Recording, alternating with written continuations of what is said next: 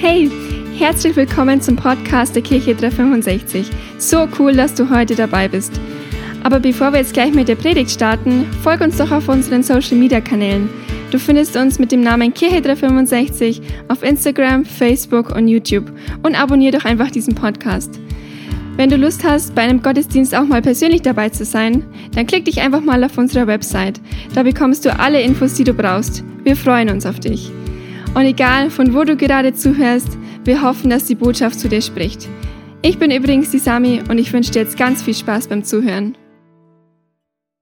Ich habe es zwar gerade schon mal gesagt, aber extra für dich im Podcast, damit es auf Band ist, auch nochmal herzlich willkommen. Schön, dass du dich reingeklickt hast, dass du online im Podcast mit dabei bist und dir ja einfach auch die Zeit genommen hast oder die Zeit nimmst, und es kann ja sein, dass wir, gerade wenn du über einen Podcast zuhörst, dass wir uns vielleicht noch nie persönlich begegnet sind oder ich auch heute Morgen es noch nicht äh, geschafft habe, mich bei dir irgendwie persönlich vorzustellen.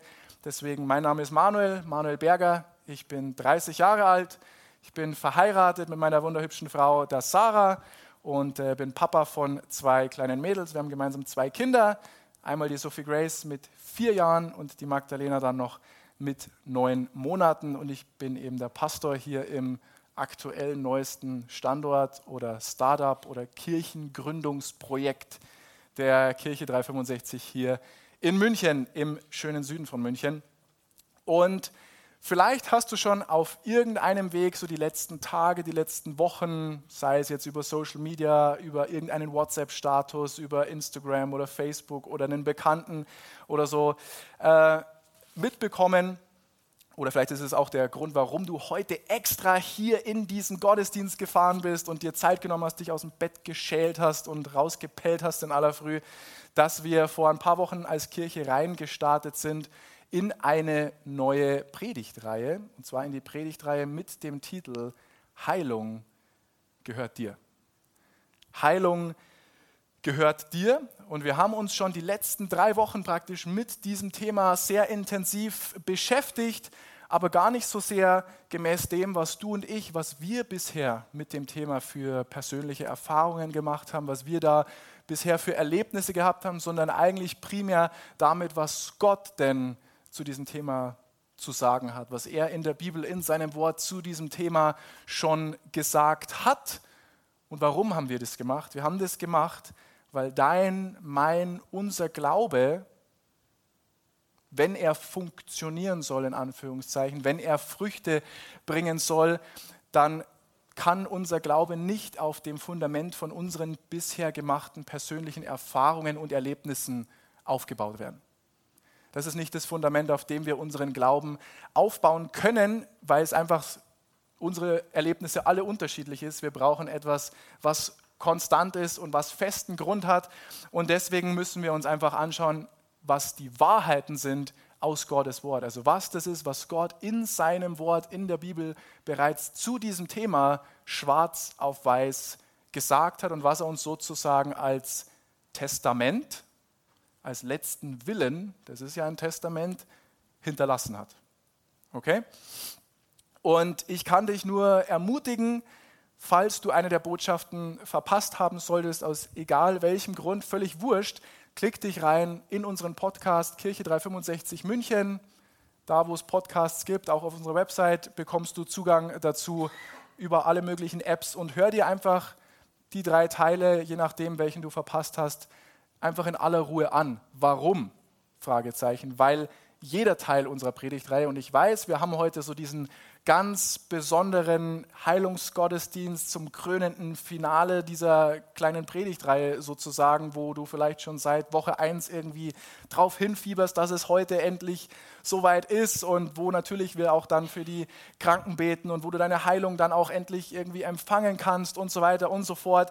Aber jeder einzelne Teil von Teil 1 bis Teil 4 kann dir wirklich eine Hilfe sein, vor allem was die Zukunft angeht. Ja, einfach, dass du in Zukunft mit diesem Thema anders umgehst, vor allem dann auch, wenn vielleicht wieder irgendwelche Krankheitssymptome anderer Art oder was auch immer an deinem Körper sich bemerkbar machen wollen. Das ist, dass du weißt, wie du damit umgehst, vor allem, dass du anders reagierst, wie du bisher vielleicht reagiert hast. weil ich denke mal, wir alle sind uns irgendwie gewissermaßen äh, einig, dass das Leben aus Herausforderungen besteht.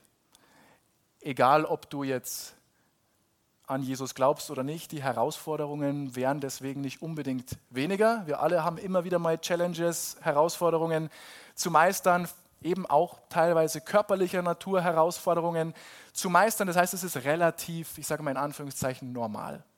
Und da können wir auch nicht immer was äh, dafür tun oder das passiert halt manchmal. Einfach entscheidend ist, wie wir reagieren.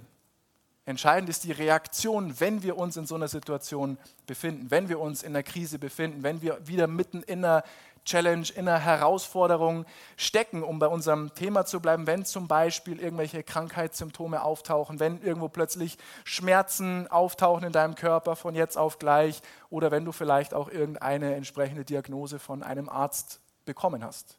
Die Reaktion ist ganz, ganz entscheidend und ich musste dann in der Vorbereitung so an eine meiner Lieblings-Zeichentrick-Sendungen denken, an Tom und Jerry. Weil, wie heißt es da so schön? Manchmal spielt das Leben mit dir gern Katz und Maus.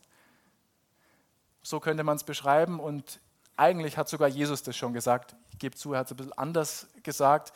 Aber im Neuen Testament der Bibel können wir das finden im Johannesevangelium, Kapitel 10, Vers 10. Johannes 10, 10, das sagt Jesus nämlich, der Dieb und der Dieb ist nichts anderes, könnte man auch übersetzen mit der Teufel, der Satan oder der Gegenspieler Gottes. Weil egal, ob du hier heute bist oder mir im Podcast zuhörst und du sagst, ich glaube an Gott oder ich glaube nicht an Gott oder ich glaube vielleicht an Gott, aber ich glaube nicht an den Teufel. Deswegen gibt es den Teufel auch trotzdem, auch wenn du nicht an ihn glaubst, genauso wie es Gott gibt, auch wenn du nicht an ihn glaubst. Und einer der größten Clues, sage ich mal, vom Feind, vom Teufel ist es, dass er wie ein Großteil der Menschen davon überzeugt hat, dass es ihn gar nicht gibt oder dass er nur einer ist mit einem Faschingskostüm und roten Hörnern und einem Schwanz und einem Dreizack. Aber der Dieb, der Gegenspieler Gottes, kommt nur, nur, seine einzige Mission ist es, um zu stehlen, zu töten und zu verderben. Das heißt, er kommt, um zum Beispiel, wenn wir bei unserer Predigtreihe bleiben wollen, um deine Gesundheit zu stehlen. Das ist seine Mission. Er kommt, um deine Gesundheit zu stehlen, um dir zu schaden, um dir dein Leben schwer zu machen und im besten Fall dich noch den Kopf kürzer dadurch zu machen, dir einfach Leiden zuzufügen. Und dann kommt der zweite Teil des Verses, aber ich, also Jesus, bin gekommen, damit sie, damit du, damit ich, damit wir, damit alle Menschen auf diesem Planeten das Leben haben und es im Überfluss haben. Und das Wort Überfluss kann man auch übersetzen mit Leben und volle Genüge oder überreiche Fülle in jedem Bereich des Lebens zu haben. Und da gehört auch Gesundheit dazu. Das heißt, auch wenn der Vers vielleicht nicht so ermutigend angefangen hat, hat er ermutigend aufgehört. Und die gute Nachricht ist oder die begeisternden News sind, dass es Gottes hundertprozentiger Wille ist. Und das haben wir auch letzte Woche und vorletzte Woche schon ein Stück weit rausfinden und erkennen dürfen. Es war schon immer, es ist heute und es wird für alle Zeit, für jeden einzelnen Menschen auf diesem Planeten Gottes Wille sein, dass du komplett geheilt und gesund durch dein Leben gehst. Danke, weil das sind eigentlich echt begeisternde Nachrichten. Das heißt, ich gebe uns nochmal eine zweite Chance. Ich sage es nochmal, Gott will, dass du völlig gesund bist und dass du vor allem auch völlig gesund bleibst. Und das sind nicht meine Worte, sondern das finden wir tatsächlich in der Bibel, in seinem Wort. Und deshalb lautet mein Titel auch, wenn du jemand bist, der sich gerne Notizen macht, der gerne mitschreibt, wie sagt man, wer schreibt, der bleibt. Äh, mein Titel heute lautet kurz und knackig, zwei Worte, sei geheilt. Ausrufezeichen. Also Heilung gehört dir, Teil 4, alles was sich reimt ist gut. Heilung gehört dir, Teil 4, sei geheilt. Und in dem Zusammenhang springen wir oder möchte ich mit euch mal reinspringen, wenn du eine Bibel dabei hast, zück sie, wenn du sie am Handy hast, ist völlig okay, wenn du dafür dein Internet anmachst. Ähm, lass WhatsApp in der Zeit zu. Und ähm, ansonsten kannst du natürlich mit mir hinter mir äh, mitlesen. Ins Neue Testament der Bibel springen wir rein in das Buch Lukas und lesen ein paar Verse. Das dritte Buch im Neuen Testament ist das, Matthäus, Markus, Lukas, Kapitel 17 ab Vers 11. Lukas 17 ab Vers 11. Da heißt es folgendes. Auf dem Weg nach Jerusalem zog Jesus mit seinen Jüngern durch das Grenzgebiet von Samarien und Galiläa. Kurz vor einem Dorf begegneten ihm zehn Aussätzige. Im vorgeschriebenen Abstand blieben sie stehen und riefen, Jesus, Herr, hab Erbarmen mit uns. Er sah sie an und forderte sie auf, geht zu den Priestern und zeigt ihnen, dass ihr geheilt seid. Auf dem Weg dorthin wurden sie gesund. What? Vier kurze, simple Verse kann man auch gerne mal, wenn man irgendwie gerade so im Kapitel am Lesen ist, easy drüber lesen. Ja, keine große Sache, aber ich habe mir gedacht, lasst uns mal ein bisschen aufdröseln, was wir hier gerade gelesen haben. Was ist hier eigentlich gerade passiert in diesen ganz kurzen vier Versen?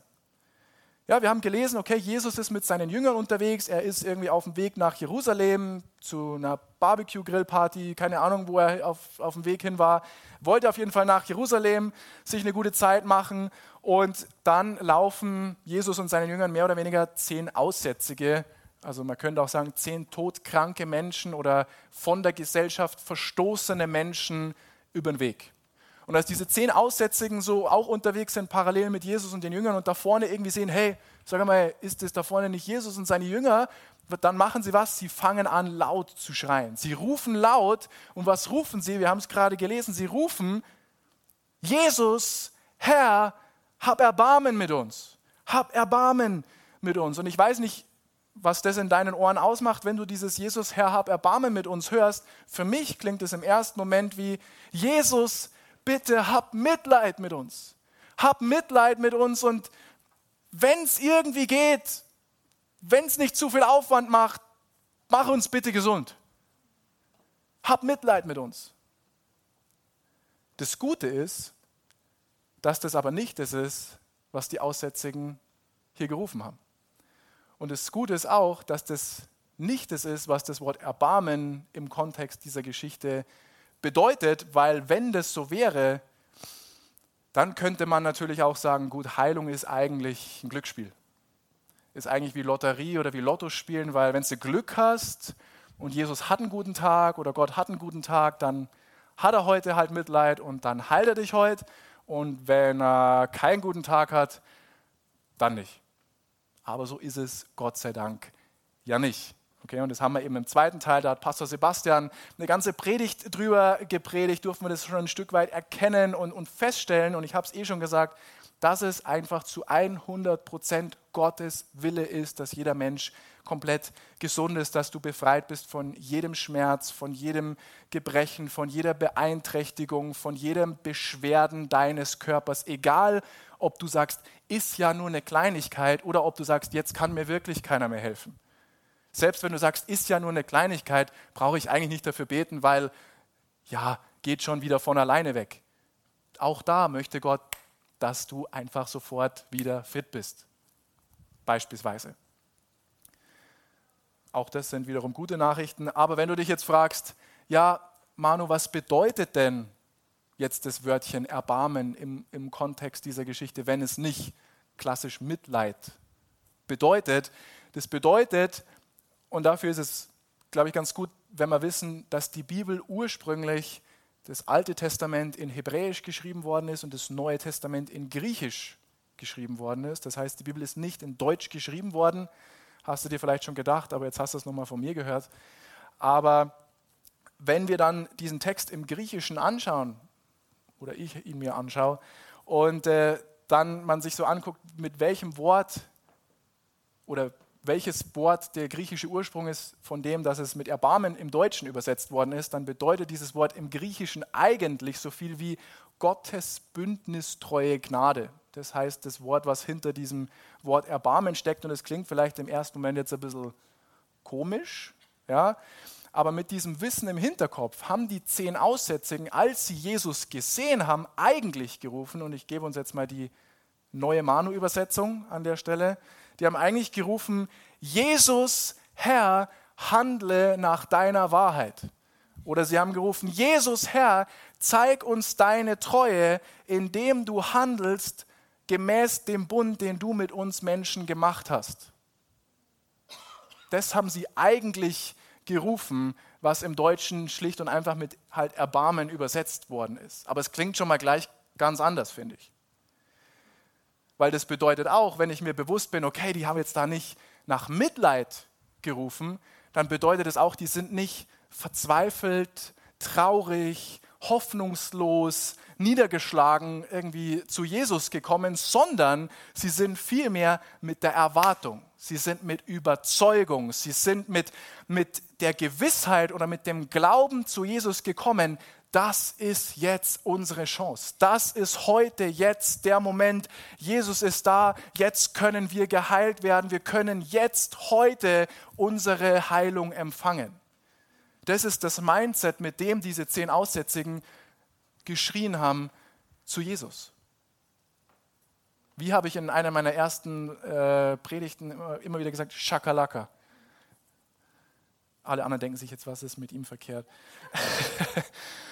Und dann ist was passiert? Ja, sie rufen das zu, zu Jesus, ja, und sind voller Erwartung, Begeisterung, Überzeugung, voller Glauben. Und dann, Vers 14, Jesus betete für die zehn Aussätzigen und sofort konnte jeder sehen, dass sie völlig gesund geworden waren. Nee, das steht nicht in Vers 14. Das war jetzt ein bisschen gemein, gebe ich zu, aber in Vers 14 steht, er sah sie an und forderte sie auf, geht zu den Priestern und zeigt ihnen, dass ihr geheilt seid. Auf dem Weg dorthin wurden sie gesund. Das heißt, diese zehn Aussätzigen, die kommen mit Überzeugung, die kommen mit Glauben zu Jesus, von ihm jetzt geheilt zu werden. Und er schaut sie an, er sieht, hey, sie haben Erwartung, sie sind ready. Und er antwortet einfach nur, geht zu den Priestern und lasst euch bestätigen, dass ihr bereits gesund seid. Und dann kommt der letzte Teil so nachgeschoben, wie so gerade noch irgendwie eingefügt. Auf dem Weg dorthin wurden sie gesund. Punkt. Ich weiß nicht, wie es dir geht, wenn du das so hörst oder, oder so liest, aber ich finde es abgefahren. Ich finde das richtig, richtig crazy und ich bin dann auch jemand, ich versuche mir das dann immer so ein bisschen auch vorzustellen, wie, wie war das, wie ist das abgelaufen. Ich versuche dann immer so kopfkinomäßig an, anzumachen, als wäre ich irgendwie so wie ein Mäuschen dabei gewesen und versuche mir das vorzustellen. Und wenn ich mir dann das so vorstelle, dann bedeutet das ja, dass in dem Moment, wo Jesus zu den Aussätzigen gesagt hat, dass sie zu dem Priester gehen sollen, um sich ihre Heilung bestätigen zu lassen, um bestätigt zu bekommen, dass sie bereits gesund sind, dass sie in dem Moment, wo Jesus das gesagt hat, noch immer 100% krank ausgeschaut haben. Und sie sich wahrscheinlich auch noch immer noch 100% krank gefühlt haben. Und ich habe mir dann so gedacht, Oida, Jesus kann echt froh sein, dass da nicht äh, irgendein Journalist von irgendeiner Zeitung dabei war, weil es ist ja eigentlich die Schlagzeile des Jahres. So, angeblicher Messias belügt zehn Todkranke, zehn Superspreader und gefährdet damit die gesamte Bevölkerung. Das ist eigentlich die Schlagzeile. Weil wir müssen wissen, wenn du zur damaligen Zeit irgendwie Aussatz hattest oder wenn du ein Aussätziger warst, dann warst du ein Ausgestoßener. Ja, das heißt, Menschen mit der Krankheit und Aussatz ist, ist nichts anderes wie Lepra, also eine hoch, hochgradig ansteckende Krankheit, wo sich so Geschwüre am ganzen Körper bilden, die dann auf, also aufplatzen und so. Also Mahlzeit. Nicht, nicht, nicht toll, ja, wie keine Krankheit äh, toll ist. Aber das hat bedeutet, wenn du bei dir das festgestellt hast oder irgendjemand anderes, dann warst du augenblicklich ausgestoßen. Das heißt, dann musstest du die Stadt verlassen. Das heißt aber auch, du musstest sofort deine Familie verlassen, deine Freunde verlassen, deinen Arbeitsplatz verlassen. Du musstest dein ganzes Leben sofort beenden, hinter dir lassen und musstest aus der Stadt raus und musstest irgendwo fernab von allen anderen gesunden Menschen, von der normalen Bevölkerung irgendwo leben oder wahrscheinlich mehr hausen wie, wie leben. Das war das, was es bedeutet hat, wenn du aussätzig warst zur damaligen Zeit. Aber der Tempel, da wo die Priester waren und Jesus sagt ihnen, hey, geht zu den Priestern und äh, sagt ihnen oder zeigt ihnen, dass ihr gesund seid. Das bedeutet faktisch, sie mussten ja zum Tempel gehen, weil da waren die Priester. Der war aber nicht außerhalb der Stadt, so wie die Aussätzigen, sondern der war wo? Mitten in der Stadt. Der Tempel war eigentlich das Stadtzentrum. Der war mitten in der Stadt. Und als Aussätziger müssen wir vielleicht auch wissen, warst du gezwungen, wenn du irgendwann mal draußen in der Pampa irgendeinem Menschen begegnet bist, musstest du, wenn der in deiner Nähe oder in deine Nähe gekommen ist, musstest du ganz laut schreien. Und du musstest schreien, ich bin unrein, ich bin unrein. Also du musstest eigentlich schreien, ich bin todkrank, ich bin hoch ansteckend, komm mir bloß nicht näher. Achtung, ich bin gefährlich. So damit jeder weiß, okay, tschüss. Damit ich mich bloß nicht anstecke, damit ich bloß dir nicht zu nahe komme, damit mir bloß nichts passiert. Ja, das war deine Aufgabe als, als Aussätziger und ich denke, das haben viele Aussätzige auch so gemacht, weil klar, du willst ja auch nicht jemanden dann das Leid zufügen, mit dem du gerade selber rumläufst. So. Jetzt stellt sich natürlich die Frage, mit all diesem Wissen im Hinterkopf, wie hätte ich reagiert, wenn ich einer der zehn Aussätzigen gewesen wäre in der Situation? Oder wie hättest du reagiert, wenn du einer der zehn gewesen wärst? Weil für unsere zehn Aussätzigen oder man muss ja sagen Ex-Aussätzigen an der Stelle hat das nämlich bedeutet, dass sie jetzt, nachdem sie diese Begegnung mit Jesus hatten, dass sie ihren Glauben, ihre Überzeugung, ihre Erwartung plötzlich selber irgendwie in die Tat umsetzen mussten. Weil wir erinnern uns nochmal an das, was haben sie zu Jesus gesagt? Sie haben zu Jesus gesagt, Jesus Herr, handle du nach deiner Wahrheit. Oder handle du, zeig uns deine Treue, indem du nach dem handelst, was du uns versprochen hast. Also sie schieben sozusagen Jesus die Verantwortung zu und sagen, mach du was.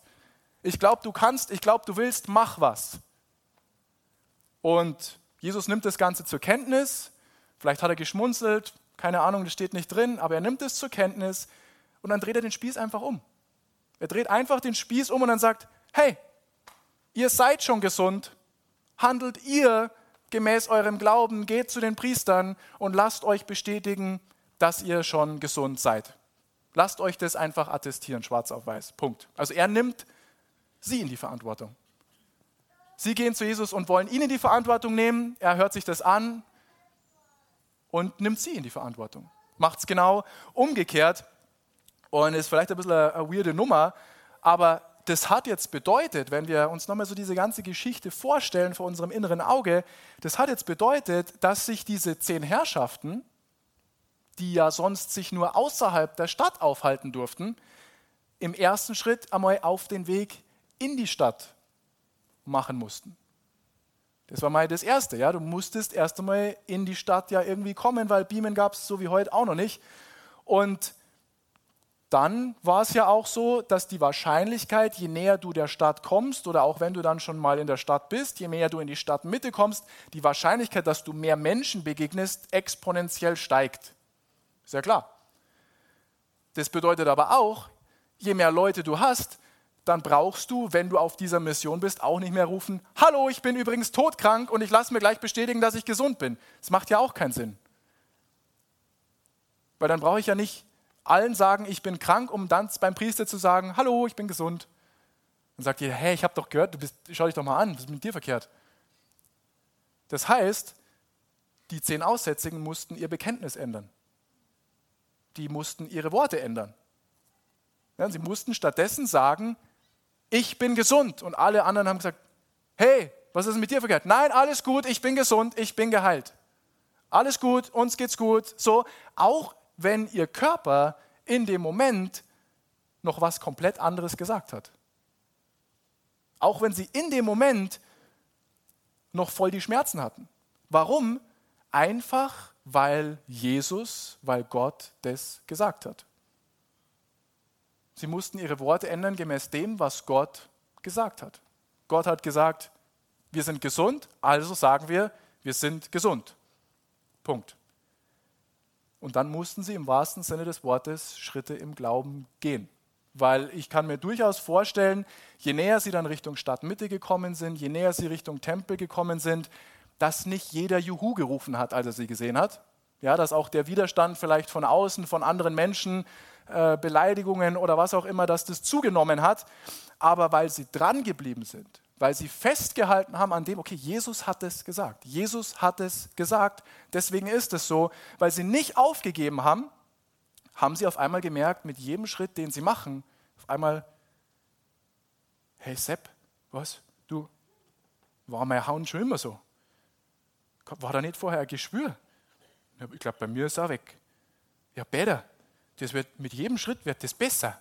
So, mit jedem Schritt, den sie gemacht haben, Richtung Tempel, Richtung der Priester, stellen sie fest, ihre Haut wird besser, die Geschwüre werden weniger und auf einmal merken sie, ich habe ja auch gar keine Schmerzen mehr eigentlich. Am Anfang bin ich vielleicht noch so gegangen und auf einmal kann ich schon so gehen und dann kann ich schon so gehen und auf einmal laufe ich vielleicht. Auf einmal wird es alles besser, dass sie letztendlich, bis sie bei den Priestern sind, dort ankommen, völlig gesund und der Priester sagt, ja, check, passt, super, alles gut, was wollt ihr hier? Mehr krank könnt ihr ja nicht sein, weil ihr schaut ja super gesund aus. Also sie haben es eigentlich genauso erlebt, wie Jesus es gesagt hat. Und das finde ich richtig Hammer eigentlich. Und ich bin so, so begeistert über diese Story, weil ich finde, sie ist ein, ein Paradebeispiel oder einfach ein super Beispiel über das, wo wir uns die letzten Wochen schon, schon unterhalten haben, vor allem auch im letzten Teil, im, im dritten Teil darüber gesprochen haben, dass echter Glaube, der Glaube, von dem die Bibel spricht, der, dass er einfach nur erwartet, und darauf vertraut, weil Glaube ist gemäß Hebräer 11, Vers 1 ein Überzeugtsein von Tatsachen, die man noch nicht sieht. Dass echter biblischer Glaube einfach nur erwartet und vertraut, dass das, was Gott in meiner Situation oder über meine Situation in seinem Wort schon gesagt hat, eben beispielsweise, dass ich durch den Tod und durch die Auferstehung von Jesus vor über 2000 Jahren bereits geheilt worden bin, steht zum Beispiel in Jesaja Kapitel 53 oder im 1. Petrus Kapitel 2, kannst du nachgucken, dass es nicht meine Worte sind, dass sich diese Wahrheiten auch an meinem Körper sichtbar und spürbar manifestieren oder zeigen müssen, auch wenn ich vielleicht jetzt gerade im Moment das noch nicht so sehen oder noch nicht spüren kann. Auch wenn meine Umstände vielleicht jetzt gerade noch praktisch was ganz anderes sagen. Aber du und ich, und da haben wir letzte Woche auch schon, schon viel drüber gesprochen, deswegen es lohnt sich, den Podcast anzuhören. Ähm, wir entscheiden uns einfach, dass das, was Gott gesagt hat, die Wahrheit ist. Punkt. Und alles andere sind Fakten. Wahrheit auf der einen Seite, Fakten auf der anderen Seite. Also das, was ich physisch sehe oder noch nicht sehe, das, was ich spüre oder noch nicht spüre, irgendwelche Symptome, irgendwelche Diagnosen, irgendwelche Worte, Meinungen, Erfahrungen von Menschen. Alles schön und gut, aber das sind alles bloß Fakten. Das sind alles bloß Fakten und nein, auch alles, wir ignorieren das auch alles nicht, wir nehmen das zur Kenntnis, ja, aber auch nicht mehr als das weil Fakten müssen sich am Ende des Tages immer der Wahrheit unterordnen. Fakten verändern sich. Die Wahrheit bleibt. Ich meine, das ganze Thema mit den Fakten haben wir, glaube ich, jetzt die letzten drei Jahre und man mag dazu meinen, was man meinen will. Ich will damit jetzt kein Fass aufmachen, aber bei dem ganzen äh, Pandemie-Thema hatten wir jede Woche andere Fakten. Gefühlt jede Woche vielleicht. Ja, Fakten ändern sich, aber die Wahrheit bleibt. Die Wahrheit bleibt. Und wichtig ist dabei aber nur, dass wir den Samen, den wir, in Gott, den wir aus Gottes Wort in unsere Herzen gepflanzt haben, auch durch Teil 2 und, und, und 1 und 3 dieser Predigtreihe, dass wir diesem Samen, den wir gepflanzt haben, auch die Zeit geben, zu wachsen und zu gedeihen. Und dass wir eben nicht den Fehler machen, dass wir den Samen zwischendrin die ganze Zeit ausbuddeln, um zu kontrollieren, ob er schon gewachsen ist oder wie viel er schon gewachsen ist, weil damit nehme ich der Pflanze, dem Samen, jegliche Möglichkeit, Wurzeln zu schlagen und letztendlich zu wachsen und aufzugehen. Und dann wundere ich mich aber gleichzeitig, warum ich keine Ernte habe. Obwohl ich die, die, die größte Wühlmaus bin, die den Samen die ganze Zeit wieder ausbuddelt. Und einbuddelt und ausbuddelt und einbuddelt und ausbuddelt. Aber dann kann die Pflanze natürlich ganz logisch auch keine Wurzeln schlagen. Heilung ist nämlich immer ein Prozess. Heilung ist immer ein Prozess. Und ja, manchmal beschleunigt Gott den Wachstumsprozess unseres Heilungs- und Gesundheitspflänzchens übernatürlich. Dass es dann so ist, wir nehmen den Samen und in dem Moment, wo er gefühlt die Erde berührt, ploppt die Pflanze auf, die Früchte sind schon dran und wir können schon ernten. Das macht Gott. Dann beschleunigt er diesen Zeitprozess und macht es auf doppelte, dreifache Geschwindigkeit und spult mal kurz vor. Aber das ist nicht der Standardweg.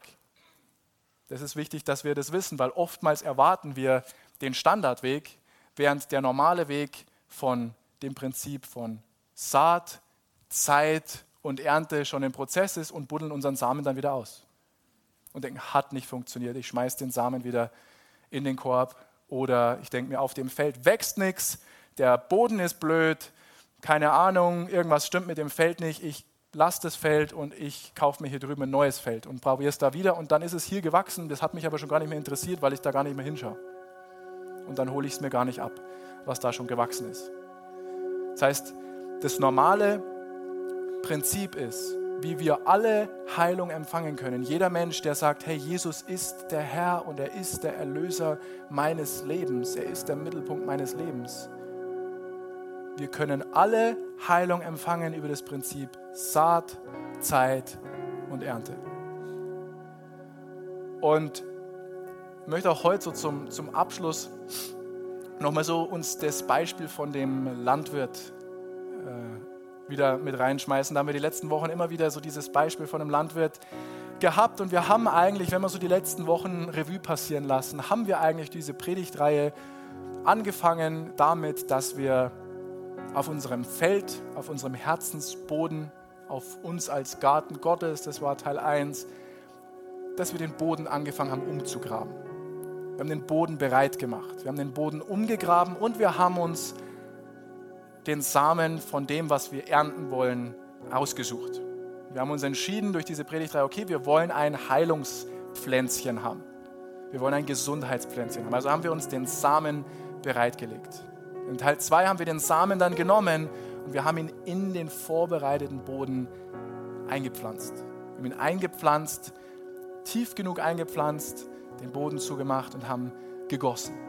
Und im dritten Teil haben wir uns darauf fokussiert, nicht den Samen wieder auszugraben, sondern darauf, darauf zu vertrauen, dass der Same unter der Oberfläche bereits keimt dass er bereits arbeitet, dass die Saat bereits am Arbeiten ist, dass das Wachstum bereits am Entstehen ist bei dem Pflänzchen, auch wenn ich es an der Oberfläche noch nicht sehen kann in dem Moment.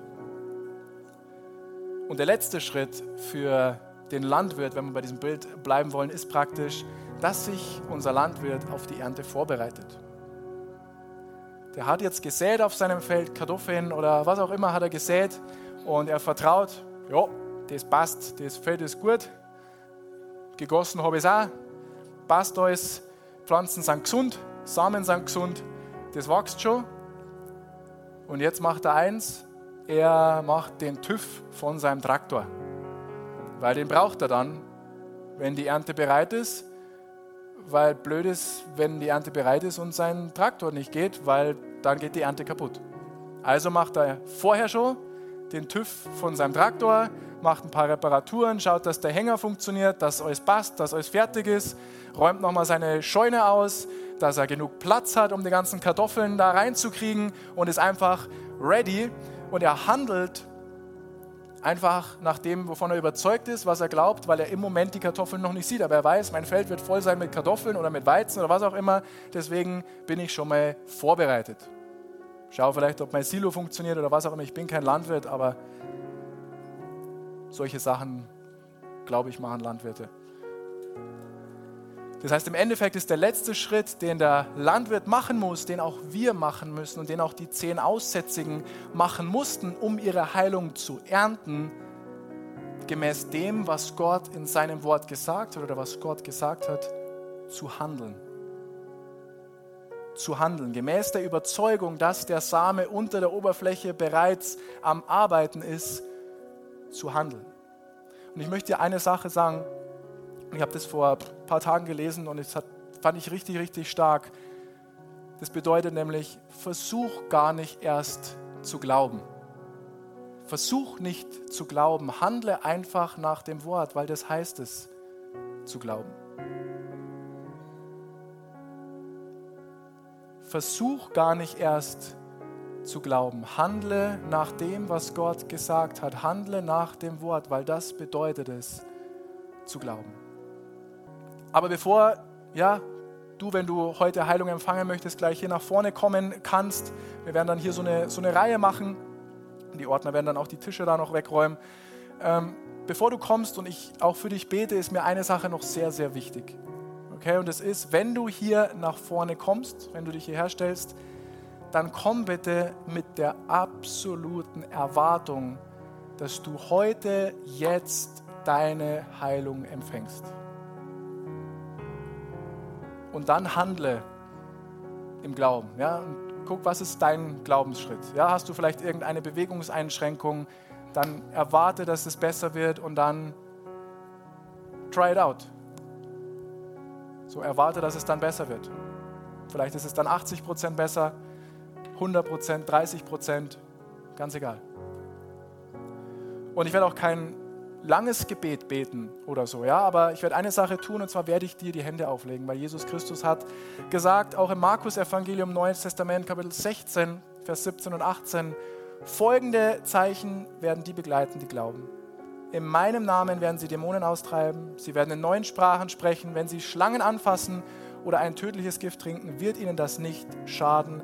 Kranken, denen sie die Hände auflegen, werden gesund werden. Punkt. Das heißt, wenn du hier nach vorne kommst, wenn du hier nach vorne kommst, dann komm mit der Erwartung, komm mit der Überzeugung, dass in dem Moment, wo ich für dich bete, in dem Moment, wo ich meine Hände auf dich legen werde. Warum? Weil Jesus gesagt hat, dass ich es machen soll. Also mache ich es. Das ist wie wenn er seine Hände auf dich legt. Stellvertretend mache ich das einfach. Dass in dem Moment, wo ich dich berühre, dass die Kraft Gottes in deinem Körper freigesetzt wird. Ja, und dass in dem Moment den Samen, den du bereits jetzt in deinem Herzen trägst, und du brauchst dir jetzt auch nicht die Frage zu stellen, habe ich genug Glauben? Du hast den Samen bereits in deinem Herzen. Erwarte einfach nur, dass der Same in dem Moment keimt, aufgeht und der Wachstumsprozess gestartet ist. Okay? Und bei dem einen oder anderen wird Gott vielleicht diesen Heilungsprozess, diesen Wachstumsprozess des Heilungs- und Gesundheitspflänzchens übernatürlich verschnellern, dass du sofort merkst, es ist weg oder es ist besser oder ich kann es komplett bewegen, wo ich vorher eine Beeinträchtigung hatte. Das kann sein. Bei jemand anderen wird es vielleicht schrittweise tun, so wie bei den zehn Aussätzigen. Ja, Schritt für Schritt für Schritt wurde es besser, bis es bei 100% war. Aber was du machen kannst, wenn du eine Notiz-App hast, wenn du ein Notizbuch hast, was du machst, machen, kannst, wenn du hier nach vorne kommst und für dich gebetet wurde, dann kannst du in dein Notizbuch schreiben, dass du heute deine Heilung empfangen hast. Weil Gott hat gesagt, dass wenn mir die Hände aufgelegt werden, ich gesund geworden bin. Und das ist passiert unabhängig davon, ob mein Körper das sichtbar gleich schon zu 100% bestätigt oder spürbar oder noch nicht.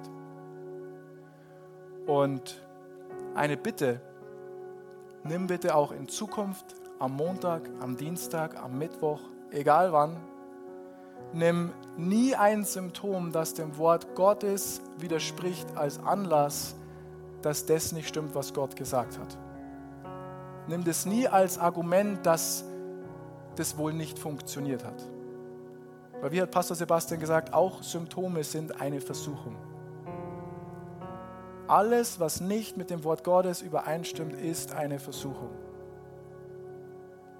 Und wir haben das auch gehört im Laufe der Predigtserie, unsere Worte sind ganz entscheidend, weil unsere Worte können sein Dünger oder Pestizid für unser Heilungspflänzchen, was heute wächst. Das heißt, lasst uns darauf achten, was wir sprechen, genauso wie die zehn Aussätze.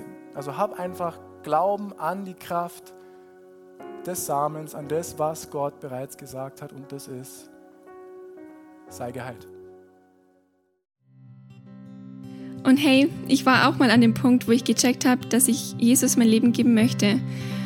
Wenn du jetzt dazu bereit bist, die Entscheidung für ein Leben mit Jesus zu treffen, dann sprich mir doch gerne dieses Gebet nach. Danke, Jesus, dass du mich liebst. Ich möchte heute die Entscheidung für dich treffen. Jesus, sei du mein Herr. Danke, dass du mir alle Schuld und Sünde vergibst. Ich werde dir ab heute nachfolgen. Danke, Jesus, dass ich jetzt dein Kind bin. In Jesu Namen. Amen. Wir freuen uns immer von dir zu hören. Egal, ob du jetzt irgendwelche Fragen hast oder einfach wissen möchtest, was der nächste Schritt ist, schreib uns doch einfach gerne E-Mail an office.kirche-365.de. Oder wenn du auch sagst, hey, ich möchte die Kirche gern auch finanziell unterstützen, klick dich auf unsere Website, da findest du alle Details dazu, die du brauchst. Vielen Dank auch dafür. Und jetzt noch ein Reminder zum Schluss, Gott ist immer für dich. Bis zum nächsten Mal.